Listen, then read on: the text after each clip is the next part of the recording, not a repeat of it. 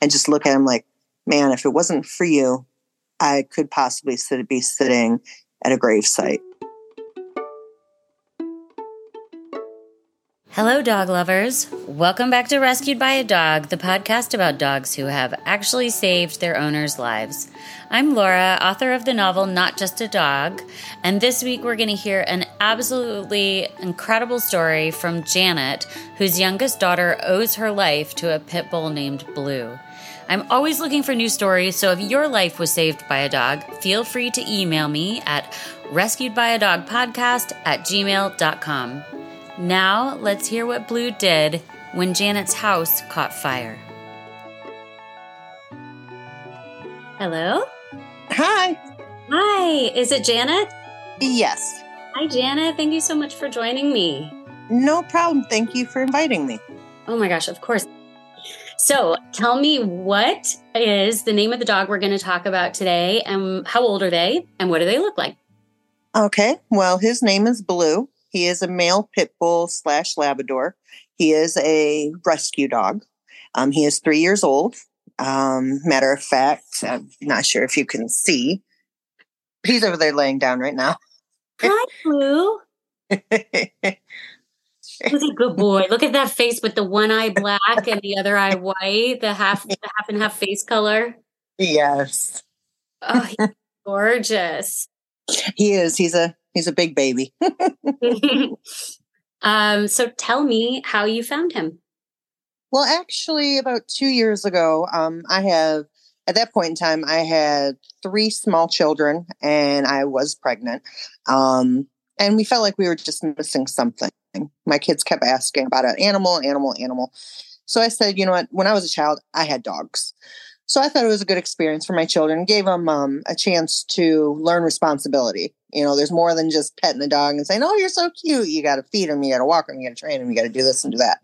So instead of me going to your typical pet store, um, I said, "Well, let's try a rescue." Um, they need, if anything, more love than any of us. So I went to a rescue um, for majority pit bulls here in Detroit, and my kids were looking for puppies and puppies are the first things to go. Nobody really looks at an older dog. And even though Blue at the time was one, he was still a big dog. So we went through a little catalog and we sat out and they have like a little um, fenced in area outside so they can bring each dog out so you can kind of interact with them. Then I seen Blue, but his name was on the chart, Little Doug. And I said, well, that's kind of a weird name. so I asked him to bring little Doug out. and when he came out, he seen me and Zoe and my other daughter, Chloe. And he ran right over to us. And he was just jumping on him, licking him, kissing him. Basically, Blue does have a thing with giving people hugs. He doesn't care who it is. He will come and get in your lap and literally wrap his arms around you. Yes. So when he did that, that was kind of like the deal breaker right there. That was like, come on, that, let's start the paperwork. So we did the paperwork and they gave me a leash. Now they did say that um, Blue had came from an unknown background, but they did know that he was he was very, very like he had the structure of a big dog, but body weight, he was skin and bones. Um, so they said that he was malnutritioned. Um, he didn't have he didn't have really no scars or anything, but you could still see where he was kind of timid because if you raised a hand or, you know, just sudden movement, he would kind of like back up. So we brought him home. And with that being said, I was like, man, the, the place really couldn't tell me much about his temperament. They basically got him off the street.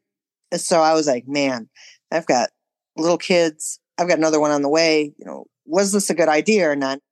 I had actually um, I just got out of a relationship with um, the father of the child, um, the upcoming child, and um, I just felt like like every, like a, a failure, I guess you would kind of say, because it was like, man, now it's just me, the kids.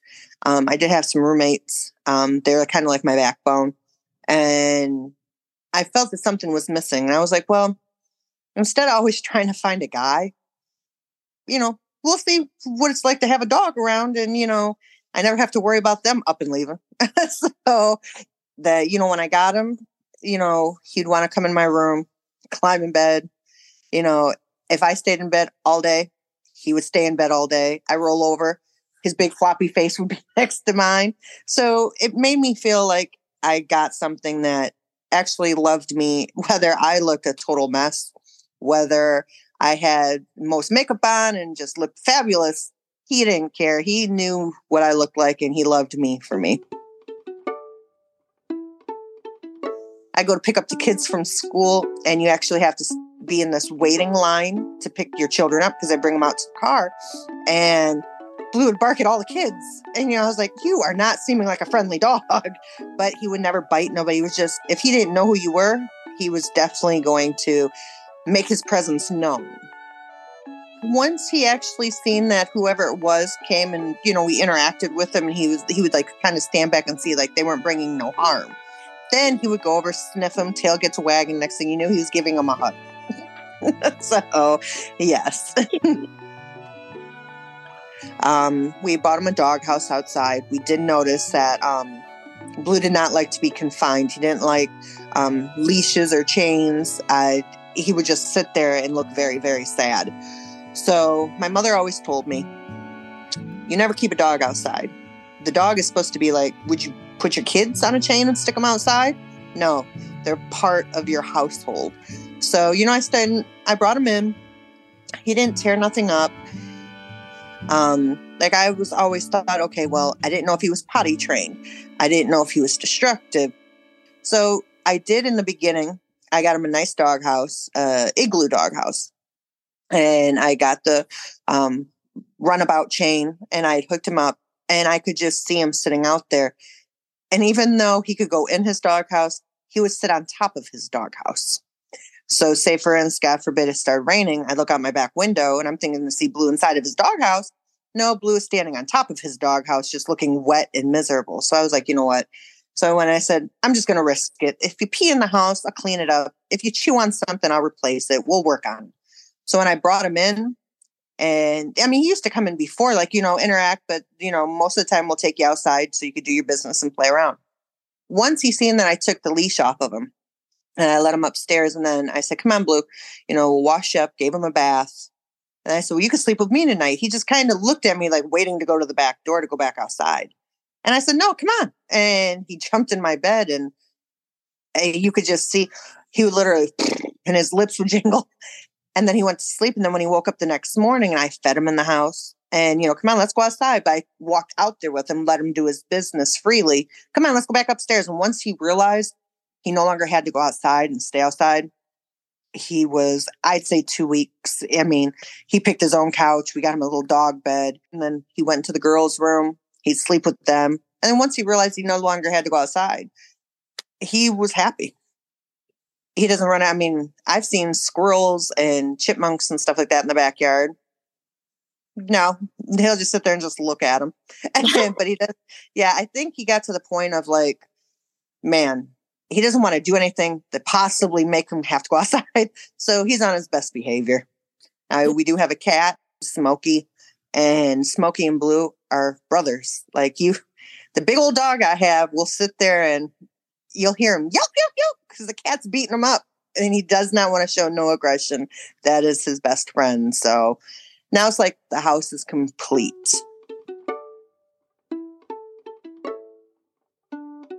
On February 28th, 2023, um, me and I am now currently engaged. Um, me and my fiance went and picked up my two oldest from school and we went to Walmart. Um, my two youngest, Isabella and Chantal, were left at, um, at home with my brother-in-law so we could go do our um, what we call Taco Tuesday shopping, and walked through Walmart, got our stuff, and it was literally I got a phone call. It was 4:28 p.m.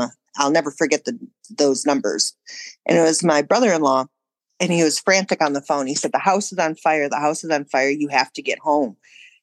And that, and I heard a click. So I'm literally on the expressway going insanely over the speed limit to get home because I don't know what to expect. I don't know if maybe there's just a, it was a two family flat. So I lived upstairs, my neighbors lived downstairs. So I'm thinking like maybe when I pull up, maybe it was like a little kitchen fire or something like that. No, when I got to the corner of my street, the entire street was blocked off, and all I could see was three fire trucks, ambulance, police cars. So I had to go a roundabout through an alley, and then my house is in the middle of the block. I remember I could only make it down about four houses before the rest of the block was blocked off. My fiance got out of the car and ran down to the house. And I'm trying I'm thinking, okay, where's where's my daughters? So I finally get to the property. I can't locate my daughters. And I'm asking like where's Isabella? Where's Chantal? So basically the tenants downstairs, their children um, somehow got hold of some matches and played with them in their bedroom and lit their bed on fire. The fire had ignited and spread up to my kitchen, back bedroom, and to the house next door to us. When my brothers, my brother-in-law was sitting upstairs, he heard a loud banging at the door. We have two doors. We have a door downstairs and one on our back porch. When he opened the door, black smoke was just just everywhere. And then guys downstairs have said, "House is on fire! Get out!" So as he's trying to run, run and grab Isabella, um, she's my four-year-old. Um, she has a disability, so he's trying to grab her and he's trying to get to the baby. The baby's actually in her playpen in her bedroom, and the room is filling with black smoke. You could feel the heat coming from the room. She was lodged in her playpen, and he couldn't get to her. Blue was in there. He would not leave that room. You can hear the fire trucks pulling him. He runs downstairs. He tells the fireman, There's a child upstairs. There's a child upstairs. Blue is literally sitting in the black smoke near her playpen, barking, barking. So we're they're listening because you know the house is engulfed in smoke. So all you can go by is noises. The back kitchen was falling down, debris. You know that woof woof woof woof really helped them, and they can hear him barking. They locate where he's at, and then they locate Chantal in the playpen. They pull Chantal out. Then Blue leaves out with the firefighters. Um, we lost everything, but I didn't lose my daughters. And I mean, Blue was not leaving that smoke filled room, whether it was unfortunate that both of them tragically passed, but he, he wasn't leaving until the firefighters found where she was. the Red Cross put us um, in a hotel for three days, four days. And then it was good luck. Um, we literally lost everything. Um, I got that home five years ago, and that was all my children and me had knew. I mean, we didn't come from anything like everything that I put hard work into, that house showed it. Um, we were self employed. Um, we had our own company. We were a lawn care service. Unfortunately, with the fire, a lot of our stuff we had in the basement, we lost. And to have it all just taken in a split, I mean, I was just at that house. I was going to Walmart. I was just there. Everything was fine to hearing you lost everything. We had to sleep in our vehicle for about six, seven days um, so imagine we couldn't I couldn't take Smokey at that time because it was already me, my fiance, four children. My oldest is t- nine, so a nine year old, a seven year old, a four year old, a one year old, plus Blue, and all I had was a minivan, and I, was already trying to figure out where what we were going to eat, where we were going to sleep, and a cat just doesn't do well and that type of thing. So Smokey would not leave the property um, Smokey would go up into the home. Um, I tried to keep him out of it because like the debris and like the, you know I didn't know what he could ingest. Um, every morning, Blue would not use the bathroom nowhere else but at that property. He would hold it. So we knew in the morning time, wherever we were staying, whether it was at a rest stop behind a Meijer or a Kroger's, we get up, take him back to the property, open up the sliding door. He'd jump out, run around. Smokey would pop out of somewhere, They play in the backyard. He'd do his business. And then it was like they would say, see you tomorrow. And Sm- uh, Smokey would wander off. And then Blue would hop back in the van and we would pull off. Thankfully, when the news had came out, um, one of the organizations um, took Smokey for me and they made him what they called a quote unquote office cat. And they kept him until we could find another place. And then um, a friend of the family reached out to a couple of the news outlets, told them what happened, and they started a GoFundMe for me. Is that enough to replace all your lawn care equipment and your home furnishings and things? No. Um, right now, um, a gentleman did reach out and he'd let us stay in one of his rental properties um, until we can try to figure out what we're going to do. So I'm just thankful when all's done and said to everybody that has helped. My children's school is literally at the end of the block of the home that we used to live at. So I have to go past there every day and look at the house because the house is still there. It's boarded up, but I have to look at it like, man, it's it's gone. I'm curious if if Blue has been traumatized by it, or if Blue is just back to being normal. He's he he's a big happy dog. He always kept it was weird. They say dogs don't smile. This dog smiles. He'd sit in the van just mouth open and up, and you know he's wind blowing in his ears, and you know he always when I would feel bad and down and look at my kids as they slept, like, what am I gonna do? You know, I look at him and he was nuzzle next to me and just kind of put his head on my lap and he had that big weird smile and I couldn't do nothing but laugh, but it would kind of distract me for a minute of what was going on around me and just look at him like, man, if it wasn't for you, I could possibly sit, be sitting at a gravesite. If Blue could speak human English, mm-hmm. what would you like to say to him? Thank you from the bottom of my heart. And even without this tragedy, Blue's changed my life. I'm forever indebted to Blue. I came from an abusive relationship. So to actually see a four legged friend defend me at any means necessary was actually made me feel like, wow, a dog would come to my rescue. I could depend on him more than I could, could depend on a human.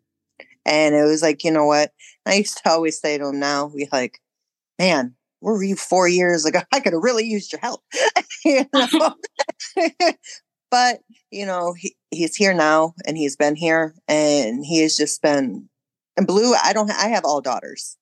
Blue is my son. Mm-hmm. I mean, I, I go to the store if I'm if I'm buying the kids candy bars and stuff. I'm buying him a piece of beef jerky or a dog treat of some sort. It's like I always got to include him. I would put him before myself, if that makes sense, because he put my daughter before himself. He could have ran out the house. He could have, you know, he could have got out. He could. He didn't have to sit in a smoke filled room barking, you know, knowing that you know I'm not leaving her. And I mean, I love him from the barking to the getting into the garbage. I don't even blue right now. He doesn't get in trouble for nothing. so, so I'm hear my daughters. You discipline us more than the dog. The dog ate a shoe. Leave him alone.